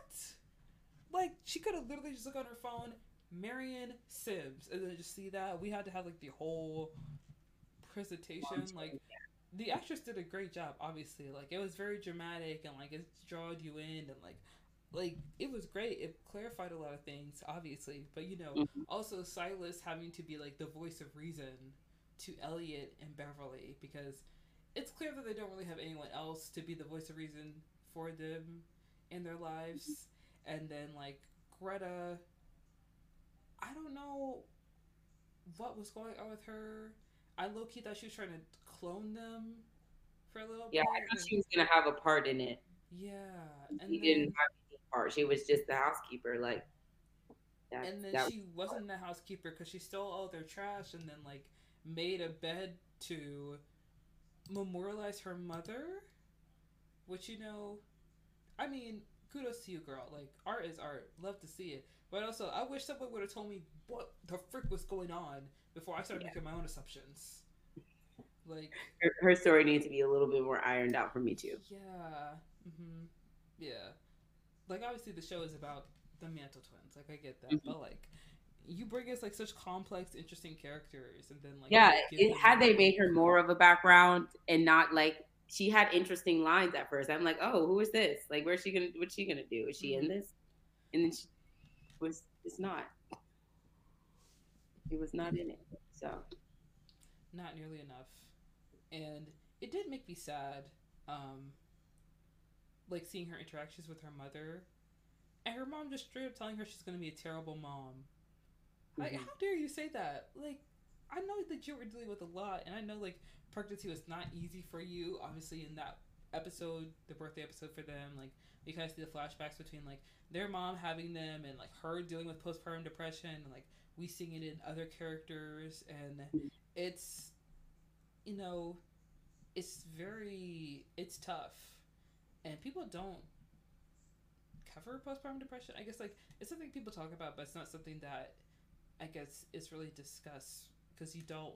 It brings a little bit of shame, you know, to like having a baby and then saying that you don't want the baby anymore. Like that's yeah, that's rough. Yeah, the whole experience has to be rough. Like mm-hmm. you're literally getting the opposite feelings of what everybody your whole entire life has told you you're supposed to feel. Mm-hmm. Not only do you feel, and then you probably don't want to tell people because like you're not feeling how you're supposed to feel. Mm-hmm. Probably so many different emotions and it's so common. It's just so common. Yeah. Would, the way we talk about it you would think it's like one every million baby out here. Like it's not. It's pretty much somebody you know most likely has had it probably a few people.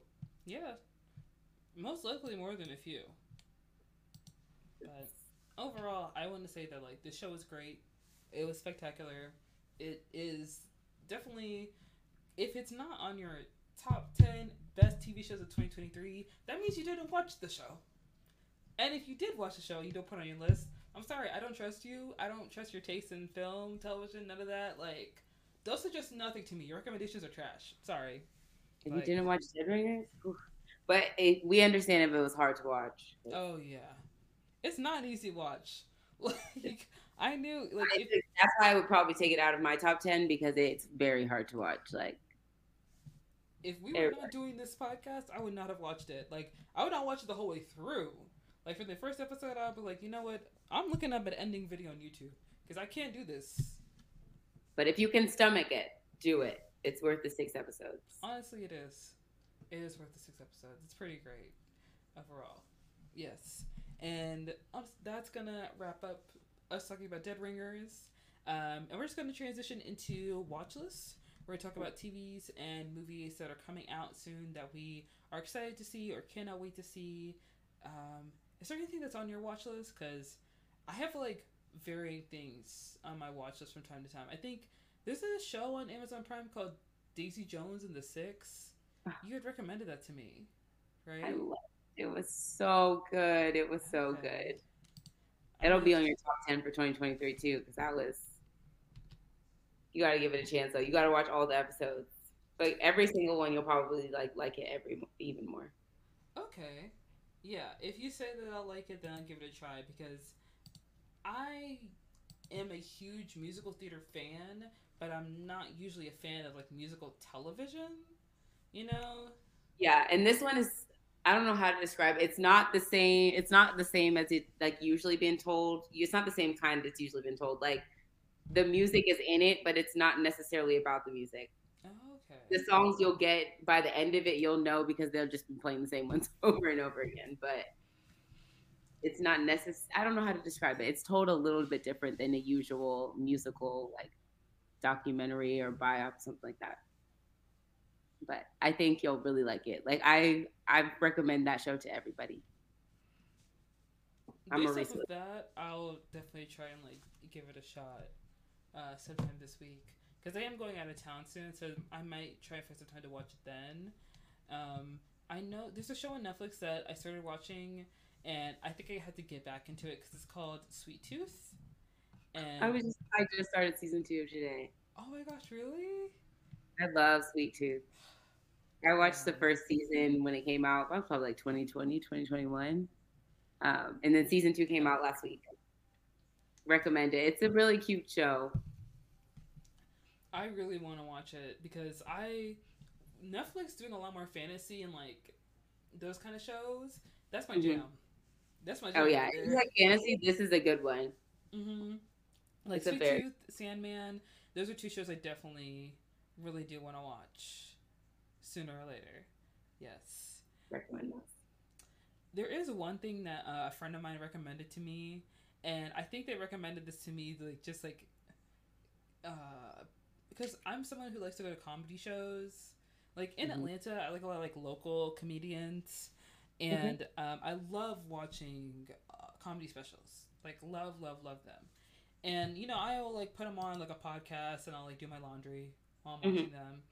And um, John Mulaney, he recently dropped a Netflix documentary, and a friend of mine reminded me and let me know. I didn't even know he was making uh, another special, but I was just mm-hmm. kind of like, "Oh, did I say documentary? I meant special." Oh yeah. Okay, yeah. So, yeah, you said documentary, but my bad. Yeah. he yeah. dropped a Netflix special, a Netflix comedy special, and I was straight up just like, "Oh yeah, I'm probably not gonna watch it," you know. And it's not because like, because we all know like people found out that John Mulaney um went back to rehab because he relapsed, and then after those news, that news, people um soon found out he cheated on his wife with Olivia Munn and had a baby with her, and people were doing the whole like timeline Wow, I did not know all that. Oh, you didn't know?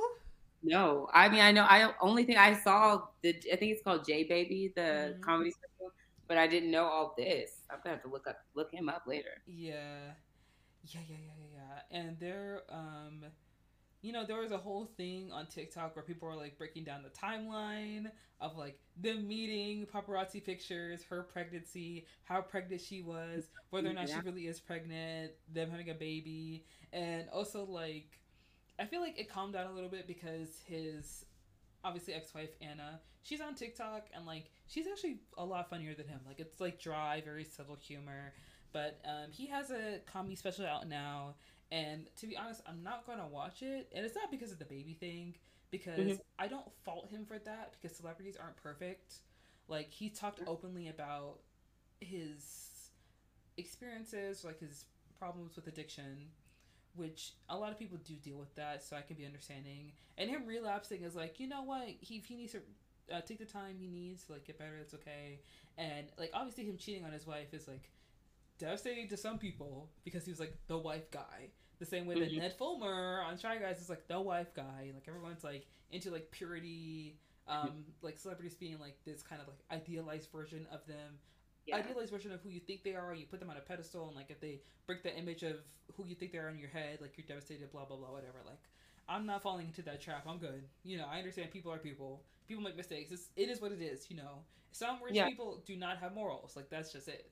Uh, but too. yeah, and I guess like I feel like some celebrities they enjoy likability, but likability can sometimes be a prison if you mess up. And him cheating on his wife, like, is that bad? Yes. Could we blame that on like him relapsing? Yeah, possibly. Like people make weird, strange, bad decisions when they're in that kind of emotional turmoil and like sometimes they're they make decisions they don't they shouldn't be making um but uh it was it's more of the fact that like john mulaney was doing a show once and when he was doing that show he brought out a surprise guest and that mm-hmm. surprise guest was dave chappelle and dave chappelle proceeds to do a transphobic rant for about like 15 minutes so okay. yeah so it's kind of like you've aligned yourself with someone who has said things that are harmful, terrible, transphobic, and overall just like things that he shouldn't have the platform to say. Like the fact mm-hmm. that this man, like, Dave Chappelle complains all the time that he's being canceled, and I don't know how many times he's been on SNL, but he seems to keep going on that show. I don't know how many times he's. He does, he does still work. Yes, he has been canceled many times, I believe, and he does still find work. Somehow, this man can find a job when nobody else can find a job anywhere else. Somehow, this man still gets keeps getting paid, but he's getting canceled. But his life is over. But there's a mob after him. Like one guy rushed up on the stage and punched you in the face. All right, and it was a white guy, and it was a race thing. It wasn't. He wasn't even like, he was even trans. Like it wasn't even like yeah. that. So, yeah. So that's why you're not supporting the J baby. the baby J. The thing oh, is, baby. Like, why John Mulaney will be on SNL three more times this year. It's not announced, but like he was on SNL. Like he's been on SNL how many times? Seven. I have no idea. He's not bereft of fans, so to speak. But I just want to have that little rant because, yeah, um, yeah, and I think I used to like feel sad when like celebrities disappointed me, but now I have learned to just kind of flow with it. You know, like yeah, the thing with, yeah. um, they're regular people. Yeah, you remember that? You know, Beef on Netflix. Mm-hmm. Yeah. Do you know everything that's like going on with that show? I've heard a little bit about things people don't like about it, or people are starting to talk about different stuff. It's well, I really like the show. Like I enjoyed it, and like I when you suggested that show, I actually did want to talk about it. It's mm-hmm. just that like the day after you send me that email, um, I remembered that like oh, there's like a lot of controversy behind one of the actors, David okay. Choe, because he did like a podcast a while back where he talked about um, a kind of imagining or like he talked about how like he joked about he is someone who's like gotten away with rape and like yeah. he said in, oh yeah, yeah i know you're talking about i remember this yeah yeah and basically like there was finally a response from ali wong and like the team behind beef and the response was lackluster to say the least so mm-hmm. it kind of felt like I didn't know because when I thought about like doing that podcast, I was like, if I say this at the beginning, and I say like how disappointed I am in them, and then we proceed to talk about how much I love this show, it's gonna sound disingenuous. So yeah. it's like let's talk about something else. You know? Yeah, I think that came out like in the last couple weeks. People found out about that, mm-hmm. or he mm-hmm. just something about the podcast just came out. But yeah, I did watch the whole show, but I completely understand what you mean. Like you don't want to necessarily bring it up now because should we be supporting this man? Probably yeah. not. And it sucks because the show is so good. It is a great show, and it's like a phenomenal. Um, it's a phenomenal show. It has amazing representation, and excuse me, it sucks that this has happened. But I'm not gonna like, you know, turn a blind eye or like you know, just yeah. like go with the flow, just in the name of representation you know, like you said something that was disturbing and graphic and honestly just like strange. Like the fact that you felt comfortable saying that. Yeah, I was comfortable saying it. Yeah, and there's another clip that came out where he said had another like story joke. I don't know. And then Steven Yeun was on the podcast and he was like laughing at him recounting something in the same graphic detail as the prior clip. And it also doesn't help that like David Choe's um, benefit company, whatever it is, has mm-hmm. been doing DMCA takedowns of the videos and the clips on Twitter for like ever since it broke. Like, so like damage control, so that because they know it's wrong. Mm-hmm. There's clearly something wrong with this.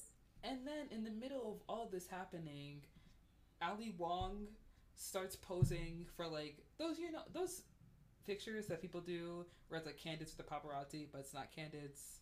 Like mm-hmm. it's like you're, you know, like the one that J Lo did with Ben Affleck, where she's leaving his house and like the paparazzi are just at the bottom of the staircase, like, oh, you guys just see me in lingerie and Ben Affleck's behind me. Oh my gosh! And like the next week they're dating. It's like yeah, stupid. They so, called the paparazzi themselves. That's those kind of pictures. Yeah. So Ali Wong basically calls the paparazzi on her and like Bill Hader and like spreading like dating rumors, so to speak. And it's like, girl, we gotta try a little bit harder than that. Like, was it to like distract from what's going on? Yeah, because their fan base kind of falls into the same kind of circle, you know, mm-hmm. and it's generally the same audience that watched uh, Beef. Because I'm sure a lot of people who watch Beef have seen Barry, uh, mm-hmm. so you know. But you're gonna try a little bit harder than that, girl. I'm sorry. Uh. That's great. Yeah, you know, people are not, you know, angels. People are not no, without their faults. But you know, sometimes you have to be held accountable to your faults or like take accountability for your faults, especially if they're like the faults of like saying something extremely terrible on a podcast that is going to be on the internet for, in perpetuity. You know? Yeah, especially when you're making something that's so popular. You know, I feel like this is the time to. Oh yeah. Also, why did you cast him in your show? What the frick?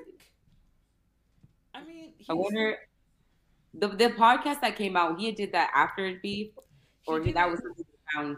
He did it like years before beef, but there was another clip that came out that is a little more recent of mm-hmm. a different story. I don't know, but it's of the same graphic and disturbing detail. So a lot of people are kind of bringing up the um, topic of like, oh, why are you trying to cancel him for something that happened so long ago? Like, leave that in the past. But like, if it's a repeated offense, it's kind of like, okay, so is this like your thing? But also, why why can't you be canceled for something that you've done? I don't understand that either. oh, like, also like, why are you talking about this? one time. Why is this your this is your comedy? Like, this is your thing to be like a, a freaking weirdo to like. Comedy is such a interesting genre because mm. sometimes mm-hmm. people feel like being raunchy and all that is what makes them funny, but like it uh-huh. doesn't always come across. And you're just like, that was, why would you think that was funny? Yeah. Who thought that was funny when you told that joke? You know, like what, how did that get past? What even audience this? are you trying to reach with this? Right. Like, who are you trying to laugh with? Yeah. I don't know, my guy. But it just, it does suck because a lot of the actors on Beef are like fairly new actors. Not new, but like not well known actors. So I'm sure it would have been hard to have cast someone else as Isaac rather than David, because David's also their friend. So mm-hmm. You knew, or possibly you had some idea. Steven knew that David said these things because he was in the clip laughing at one of the stories he was telling. So probably thought it never would come back. Or you make so for real about it. Maybe like so for real. Come on.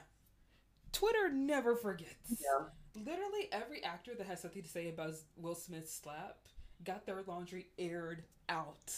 Like I know things about people that I did not know. I didn't really know, Twitter. Yeah, like I didn't know Zoe Kravitz dated Jaden Smith when he was 14 years old, and then I found out.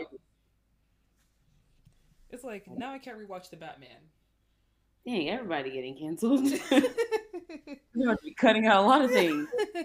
I know that that Zoe Kravitz dated Jaden Smith when he was 14. And she was 24. How old was she? Mm. Yeah. Are we sure? How do we know this? I need proof of this I because found a couple blind items that hinted at it, and then there were articles linked to it as well. And then there was another article where he shared that like he was in a relationship and he wanted marriage and the girl broke up with him and there was a blind item that followed that like was line by line the same thing like listen a lot of times blind items are wrong but like when they all kind of line up in the same way it's like okay so there I might be like so betrayed like wow. There might be some backing to this. I'm gonna give you that. I'm gonna give you that. 14 and 24 yeah. Ooh, that's wrong at every every thing. Yeah, but the Smith twins, there. The, like Willow and Jaden, when they were like young and getting into Hollywood, they were just kind of like I don't want to say they were out there, but like they were kind of like in the same way that Justin Bieber was kind of out there, out and about, you know, in the way in places where they shouldn't have been.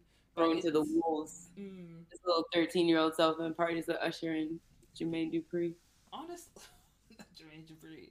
But like honestly, like being a young actor in Hollywood, unless your parents are like running your social media, your parents are in charge of like are your managers. A lot of mm-hmm. these kids are stuck in like adult situations because it's an industry run by adults. So there aren't any like you can't go to Chuck E. You can't go to a movie premiere at Chuck E. Cheese's.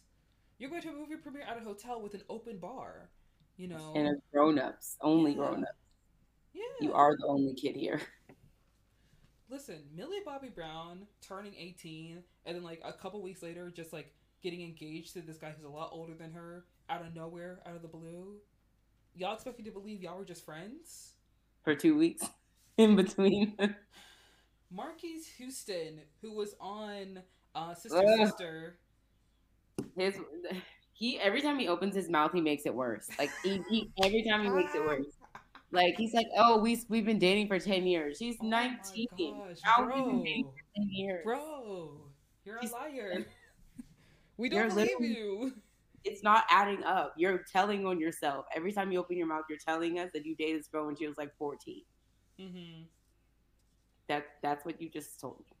Like we were, and he's being friends. upfront about it, which is scary. You're you're trying to yeah. make this like a normal conversation, and no many no matter how many times you tell me, she was like 14.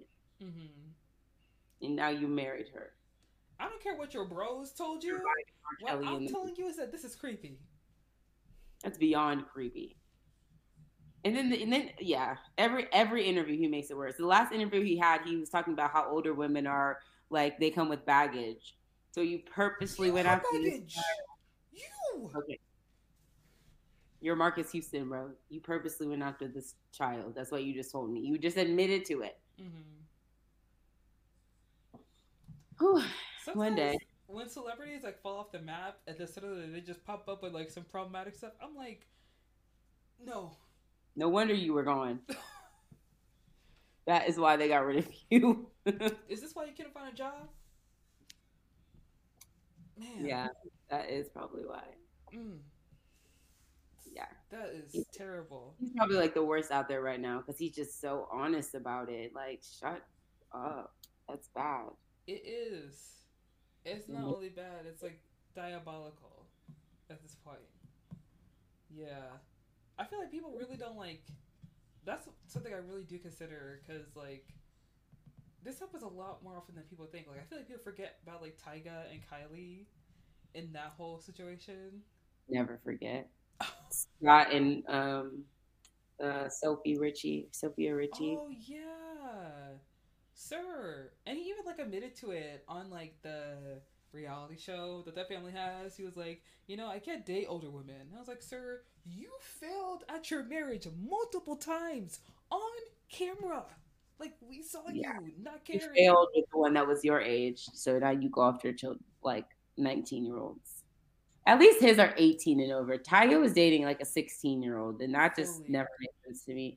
And then the family was like, "Oh, they're just friends. They're just friends." And then Kanye goes on the radio and he's like, "Tyga got in early, like on the Breakfast Club with Charlemagne and DJ Envy, just like Tyga got in they early." Can't that's that's the Kardashians' one problem. They cannot keep a filter on Kanye. Mm-hmm. He's going to tell all their little secrets.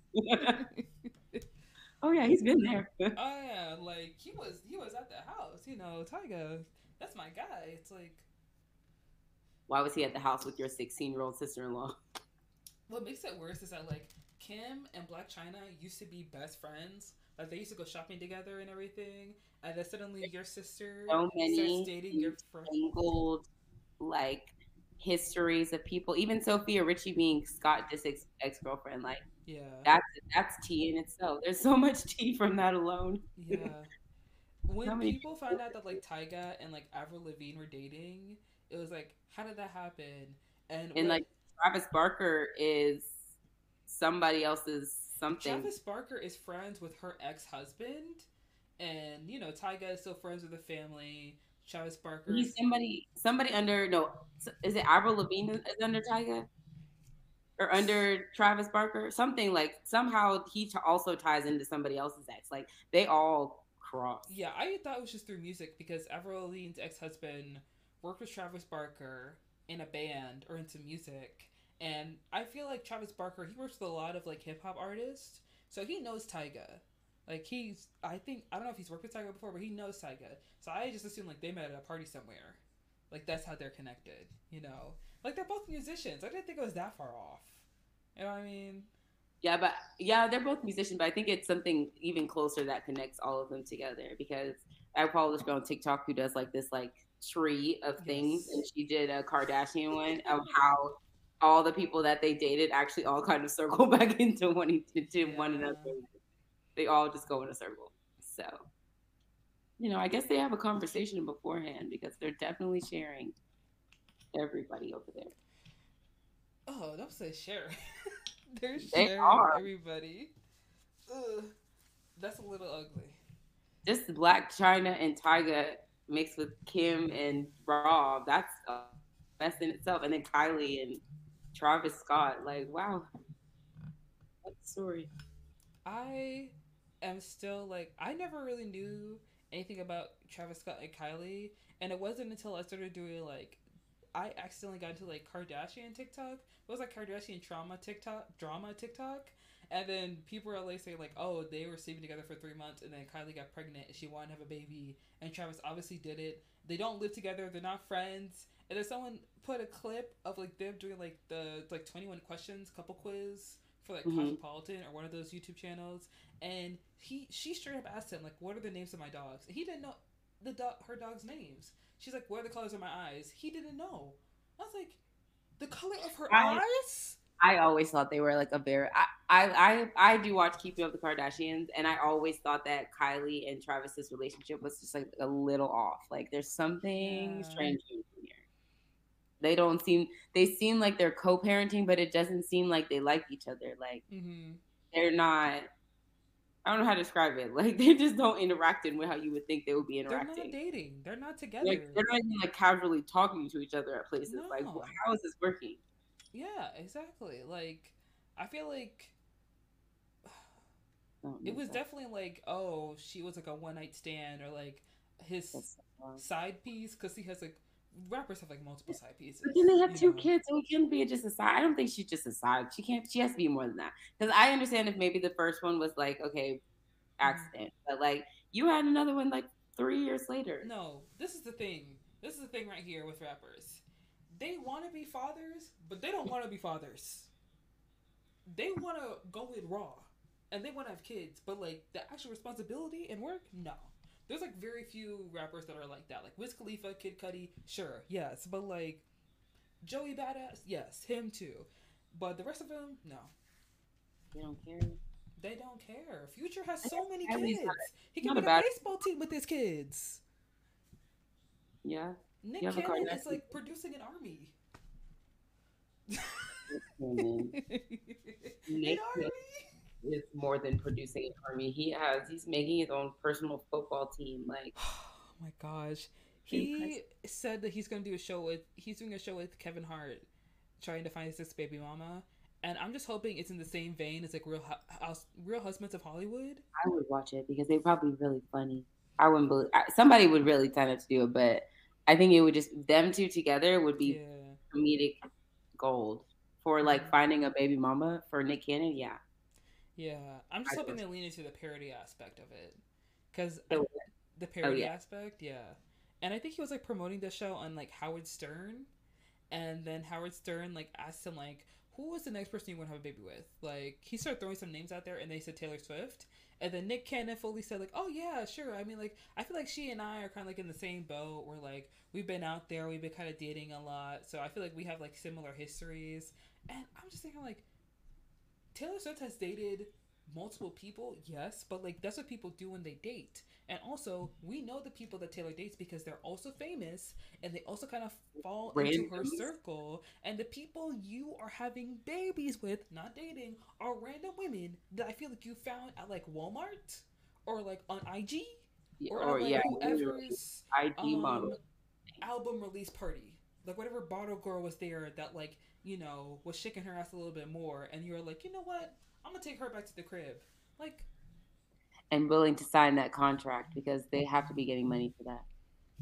They have to be getting something good for all of that. To sign up to be someone's, I don't think they're signing up. No, I definitely think they're signing up. I also think they're signing up because of the names that their kids are getting. I think that the kid, the names that the kids have, feel like they all came from Nick Cannon. Like, what are the kids' names? Onyx, Golden, Powerful. What? They all have these like very um, out there names. Hmm. I feel like it's part of the contract. like, if you have a baby for me, then I get to name them. One thing that um, I saw, excuse me, because he talked about this a long time ago, but someone brought up like this kind of like conspiracy that he's having all these kids because he has lupus and there's like you know medical research out there that you can like get bone marrow or like blood work from people who are related to you, kind of like I'm my sister's keeper kind of mm-hmm. type tease. So, but then you still have to consent to that, right? Like, you well, can't just be having children to give yourself medical benefits. I don't. I don't feel like that's ethical. I think that there are there's a gray area when it comes to kids. Hmm. Yeah. So. So we think that Nick Cannon is out here having all these kids for medical benefits for himself. Either that, or people think that he's in a cult. I think he should. He's out here. He's just... He has enough money to do it what he pleases. I mean, I could. I heard. I did hear he has lupus or something. Mm. So maybe that is part of it. But mm. I just mm-hmm. can't imagine having what 12, 13. The next kid will be like the 13th kid, I think. Right. Mm. That's a lot. I Why honestly, you need 12 to do that? That's a lot. I feel like it's one of those conspiracies where it's like I see where you're going with it. I understand it, but also that's too creepy and too strange for me to like believe it because I don't really want to like because people are like rich people are like out there, but like that's a little too loud for everybody else to be picking up on it. So I just think he just is going in and just not wrapping it up, like Future. You know, mm, I don't know because they're coming back. That there, he had a few baby mamas who like are like number two and then like number eight. Oh, like he's repeat repeating. Yeah, there's a couple who are repeating. See, now that gives me cult vibes, a little bit. Like, um, but the check have... must be really nice. Wait, it has what? to be very nice. Wait, what? The the money that they collect for this to sign up to be baby mama number X, Y, and Z, like.